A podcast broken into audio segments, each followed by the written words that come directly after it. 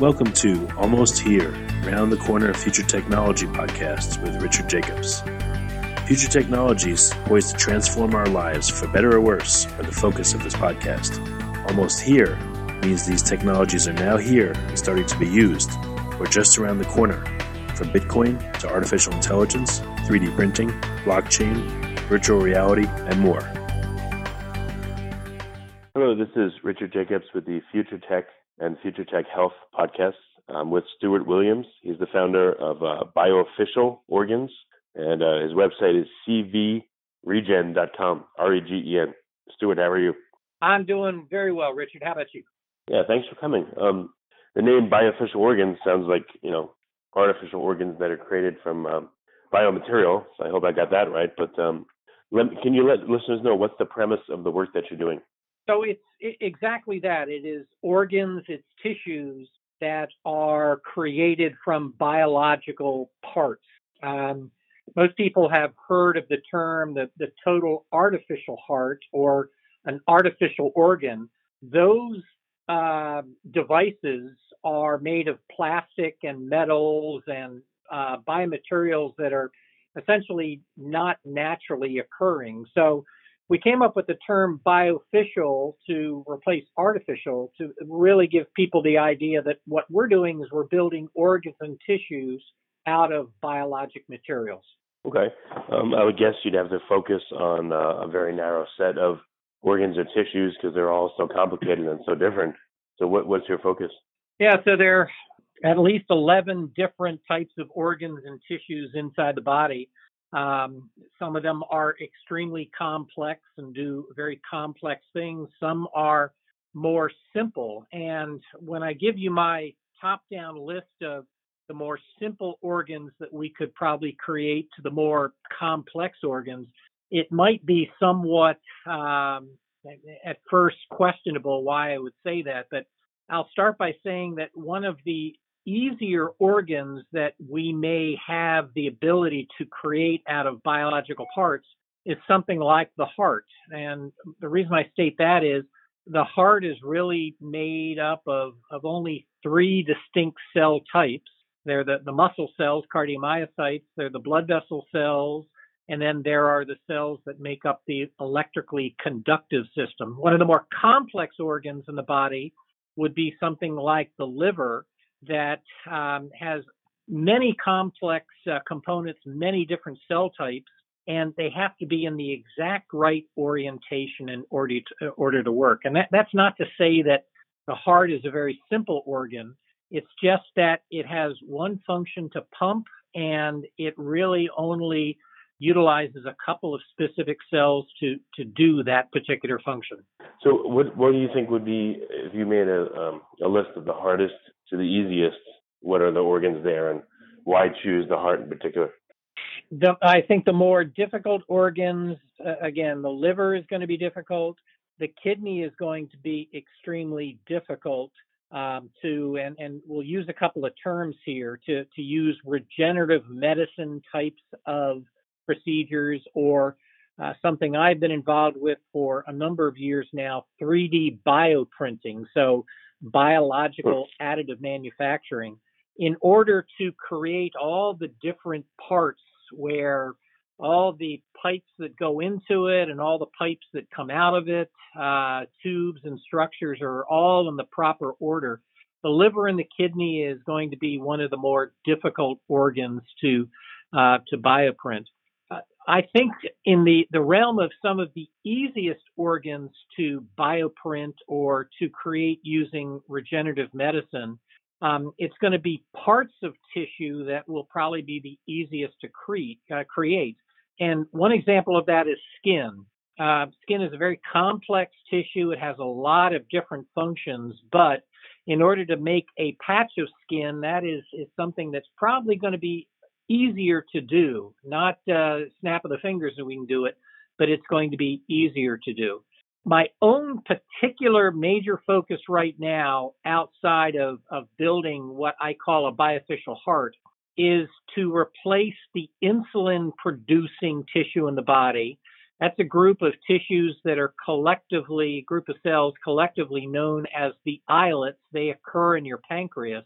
And we have a very active program uh, in my laboratory and within the group to use 3D bioprinting to create what we'll call a bioficial pancreas to produce insulin on demand in a patient.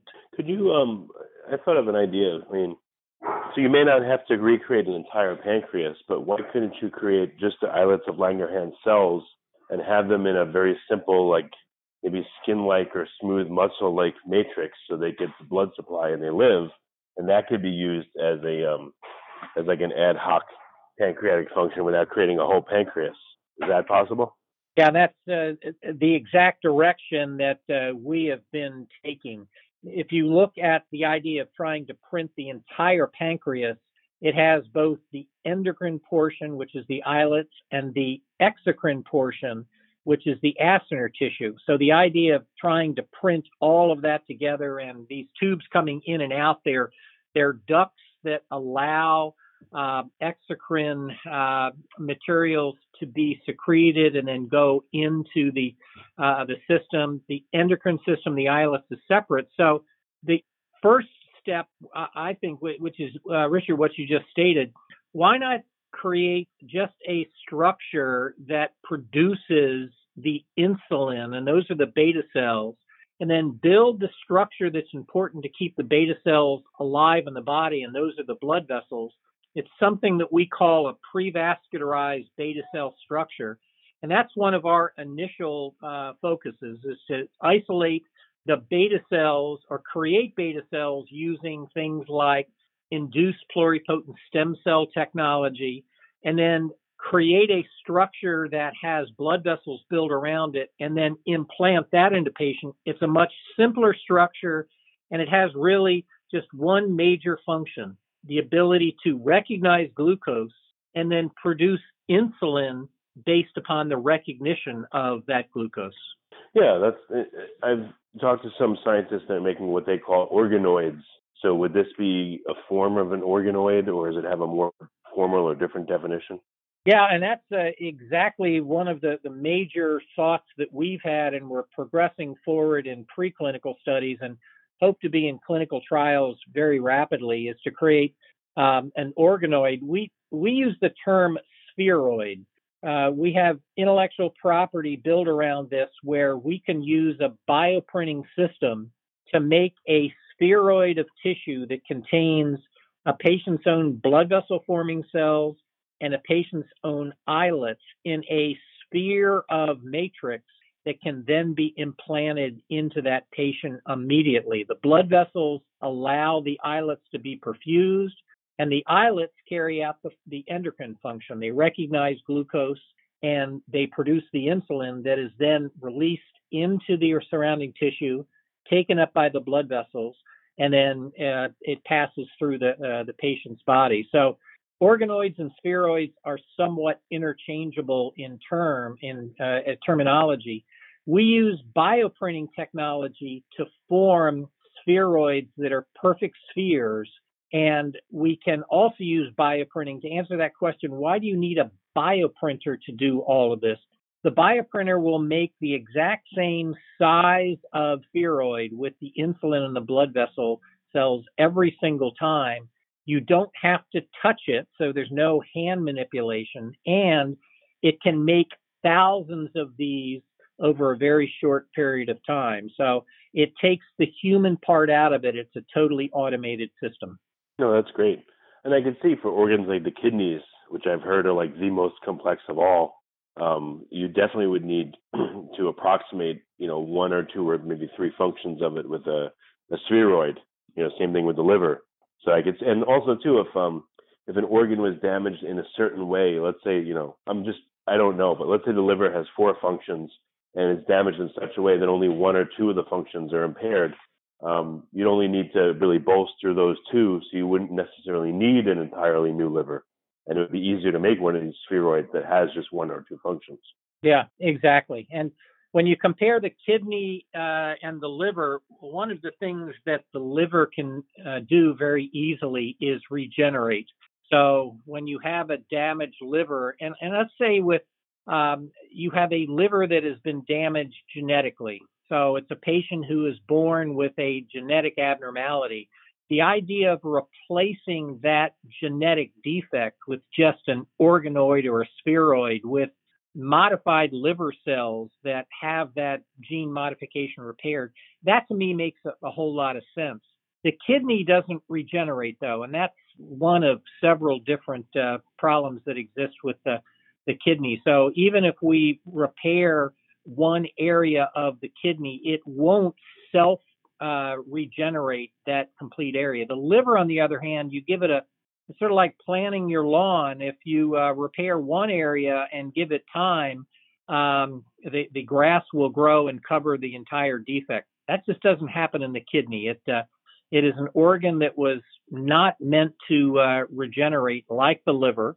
Um, same problem we have with uh, the heart. The heart does not have that, uh, to our knowledge, uh, to this date, it doesn't have cells inherent within it that will repopulate the heart if an, air, if an area of the heart is injured. But as you said, if we put spheroids or organoids into a damaged part of the heart, those may be able to take up residence and begin to create a, a functional part of the heart, and then hopefully in the future, with repeated injections, completely replace that part of the heart. Yeah, I've also, um, in talking to various people, it seems like the number one most difficult thing is to vascularize, you know, artificial organs. I, I don't know what the metric is, but I think they say like if a, if a cell is more than one millimeter away from a blood source, it dies. So how how are you solving the vascularization problem? So that's something that I've spent a, a major part of my career on is trying to develop ways of taking cells from a patient, build new blood vessels, and put those blood vessel structures back into the patients. For the, the large blood vessels, uh, I was, I believe I was one of the first ones, if not the first ones, to use tissue engineering to create a blood vessel made out of a patient's own cells and utilize cells that exist in the fat of every uh, uh, everyone in order to build a large blood vessel out of a patient's own fat. It had been uh, tried before by scraping cells from large blood vessels, but we took the concept of taking a small amount of fat out of someone, and we uh, successfully did this in a patient in the late 1980s. She needed a, a new blood vessel, actually a new vein, uh, leading back to her heart. We took a piece of her fat, we isolated the blood vessel forming cells from her fat, treated this uh, conduit, and then immediately implanted that into her body and those cells formed a new blood vessel lining on that, that large vessel conduit. And we uh, then subsequently, and this was when I say uh, my work, there are a lot of people that I have to thank who I've worked with over the years, collaborators, an incredible number of really bright graduate students. Uh, one in particular, Jay Hoying, um, who uh, Jay uh, did his graduate work in my uh, laboratory and is now a very independent researcher. He was the first one to take blood vessel forming cells from fat and show that these cells could create a brand new vasculature in uh, an in vitro environment and would also create brand new blood vessels if injected back into poorly perfused tissue. And, and Jay did a lot of that work starting in the 1990s. And uh, many other graduate students and postdocs who worked in my laboratory, I believe, have really pushed this technology forward enough that uh, as a group, we can say that I think vascularization of tissue, we've, we've got a pretty good handle on this as far as tissue engineering and regenerative medicine, growing new blood vessels around these implants that we put in. Well, I would think uh, your job again may be a lot easier if uh, a spheroid is is enough because then you could create a custom uh, scaffolding that would you know have a blood supply to, that grows into um, you know it would grow with the right geometry so that it would be able to feed all the cells around it. So I think you can engineer it from scratch that way, right? That that's exactly it. So the uh, some of the things that needed to be done in order to do that one is um, identifying the source of enough vascular blood vessel forming cells in the body. And the early days, we were doing this by taking blood vessels that lined a large uh, blood vessel in the body and then culturing the cells out. That takes a period of time. Identifying the cells in a, a piece of fat was one of the uh, the breakthroughs that those cells would form blood vessels. But then, as you mentioned, which is critical, it's the scaffold, it's the glue that holds tissue together. The, the specific structure is the extracellular matrix. Um, and the extracellular matrix in your body provides all sorts of critical signals that will support blood vessel formation and not just simple small blood vessels like the capillaries. Those are the smallest blood hmm. vessels in the body, but the matrix and the presence of the right cells and the right cytokines and growth factors, they will cause these blood vessel forming cells to form arterioles, to form venules, to form capillaries. And I would say that in the generic terms, what we're trying to form is a functional microcirculation, something that will recognize when more blood uh, needs to flow to one area of the body and where you need to constrict blood flow in other areas uh, when you don't need blood flow. What about the geometry in which in which you grow a uh, a spheroid? Like, why is it a sphere? Why not? Uh, why can't it be a pancakeoid? You know, for lack of a better word, just build it up layer by layer. You know, flat flat layer by flat layer. Well, one of the reasons that uh, I, have been working a lot on spheroids, I've made a lot of pancake uh, uh, structures in the past, and uh, those have been incredible tools uh, for in vitro studies where uh, things like 3D microphysiological systems, where you can grow these structures in the bottom of a, a petri dish or a microfluidic system the reason that uh, my group and, and, several other groups have moved more towards spheroids or organoids is the uh, the ability to give these structures to someone who will implant them in um, a patient. And as an example, some of the earliest artificial skins that were developed, they worked beautifully when they were um, inside a, uh, a tissue culture plastic dish but when you tried to pull them up and have the idea to place it as a patch of artificial skin, or some of our original studies trying to put this on the heart as it's beating, it didn't have enough structure to it that it would withstand pulling it up. So um, we went a couple of hmm. different directions. One, to build these structures around a scaffold. And the first artificial skins uh, that uh, were developed. Dermagraft is a commercial product, as an example. That's built on a scaffold of material that surgeons can sew and they can can pull on.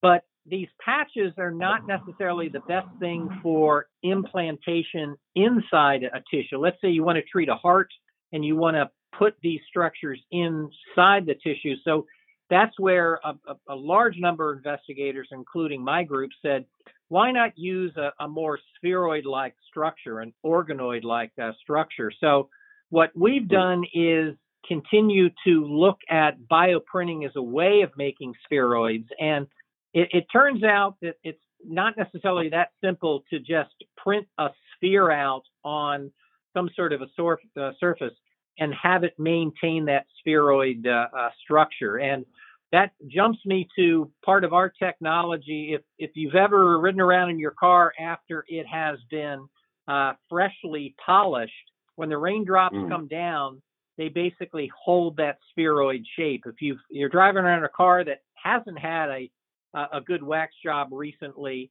the spheroids that come down the raindrop will just lay out and create a pancake. So we actually took right some of the background knowledge of that, and that's incorporated into our techniques of getting spheroids to hold their shape um, without going into the pancake uh, like structure. And this leads to some of the work that we're doing with moving bioprinting to the International Space Station.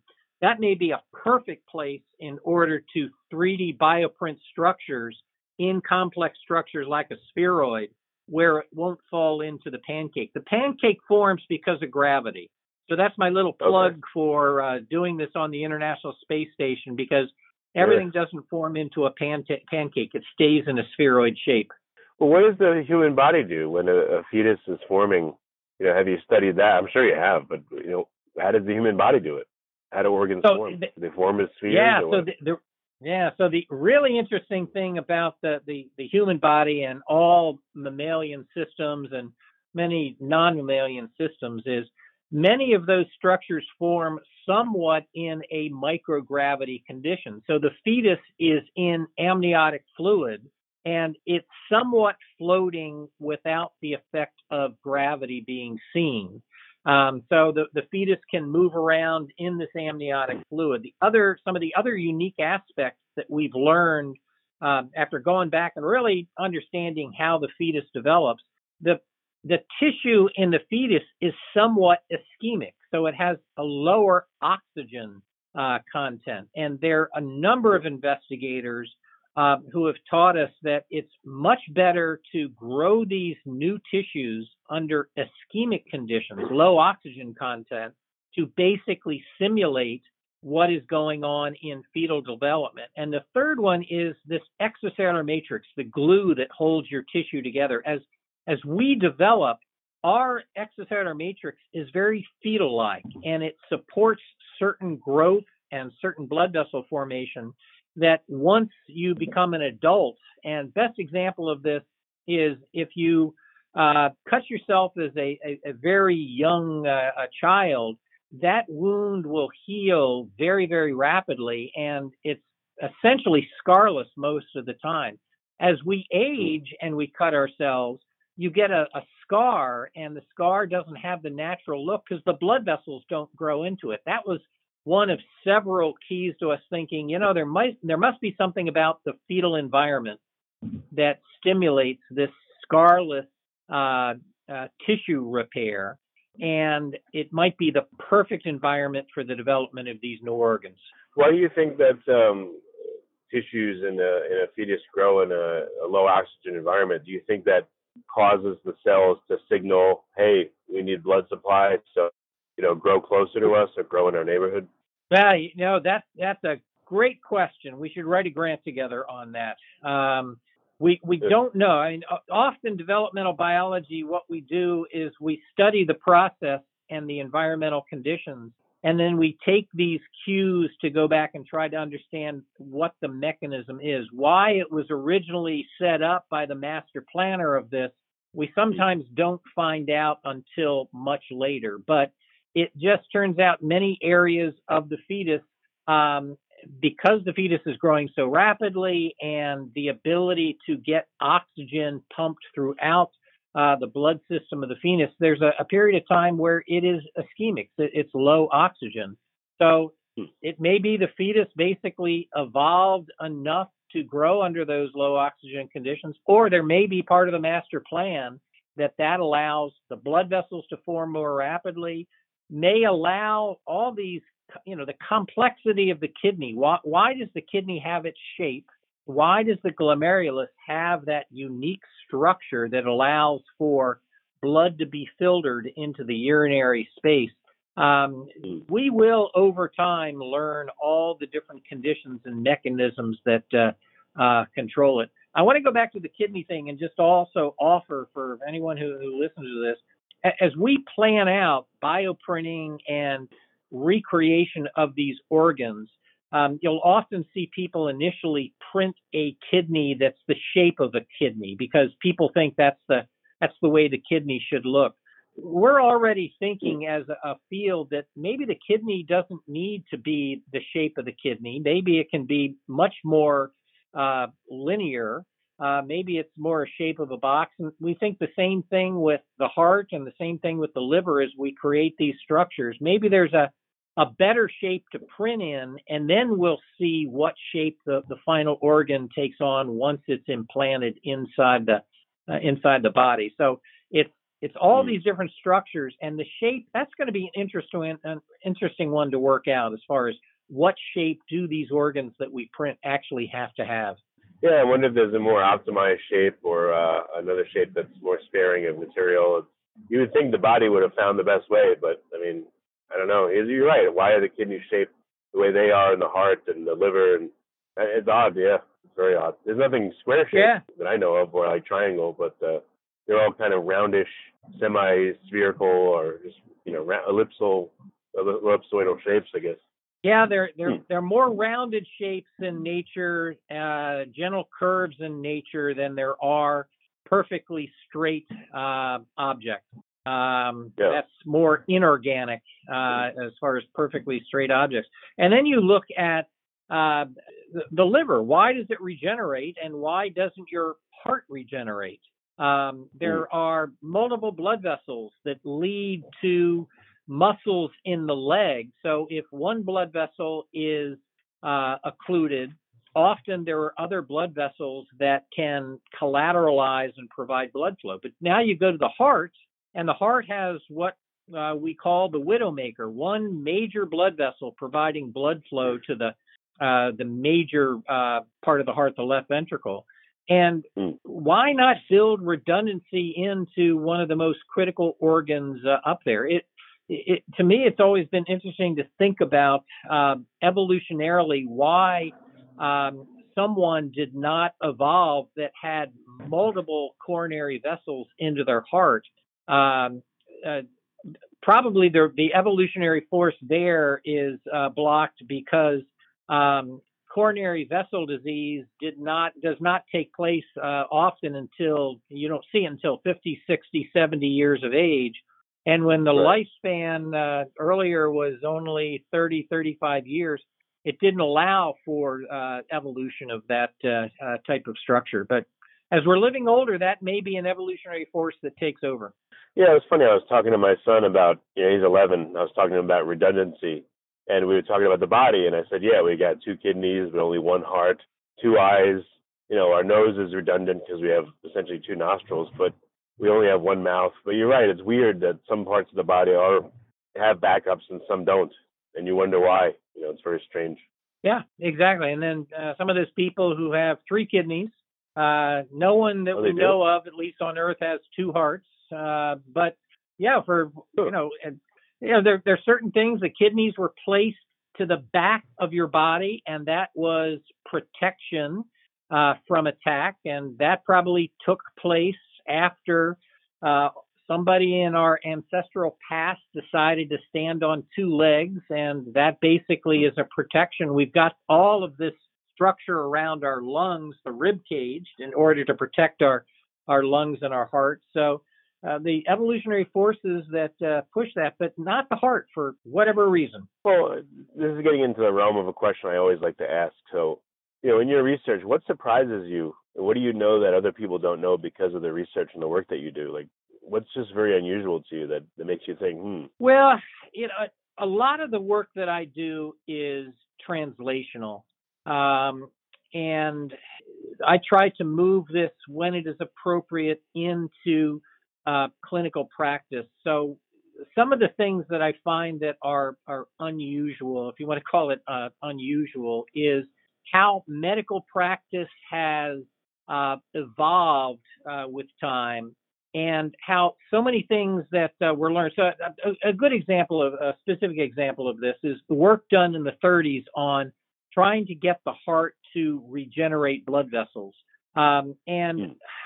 I learned early in my career because I was forced to by my mentors to go back and l- uh, learn the much earlier literature. And I find work from the 30s where people were putting materials on the surface of the heart to try to stimulate new blood vessel development. And this was before bypass surgery, before stents and bypass grafts. People were trying different uh, materials. And um, I, uh, Charles Lindbergh is probably the he is the father of tissue engineering and the work that he was trying to do to to grow heart tissue.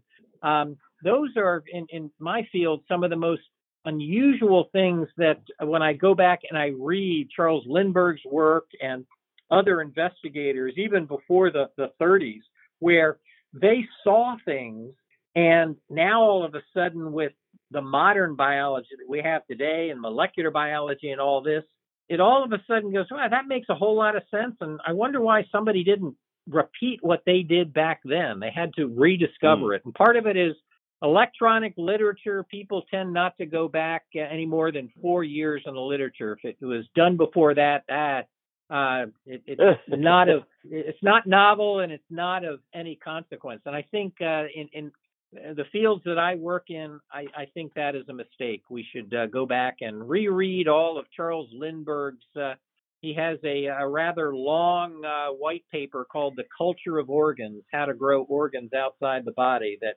um, people should go back and reread that.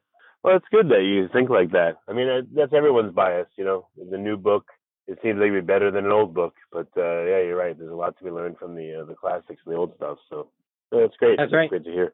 Yep. Um, all right. So last question or two. You know, it's fascinating what you're doing. What what's your um you know next uh, a plan for the whole year coming? What's uh what do you what's going to be coming out? What new innovations or you know what do you hope to accomplish in the next year? So probably one of the major things that I'm working on is a, a translation of bioprinting to treat patients with uh, different forms of diabetes. So type 1 or juvenile diabetes, utilizing these uh, spheroids that contain a, a patient's own islets, and then also treating patients who have chronic pancreatitis. In chronic pancreatitis, the cure is to remove the pancreas and then we have developed, uh, with a large number of colleagues working in this uh, field, the capability of isolating their islets and then implanting the islets back in.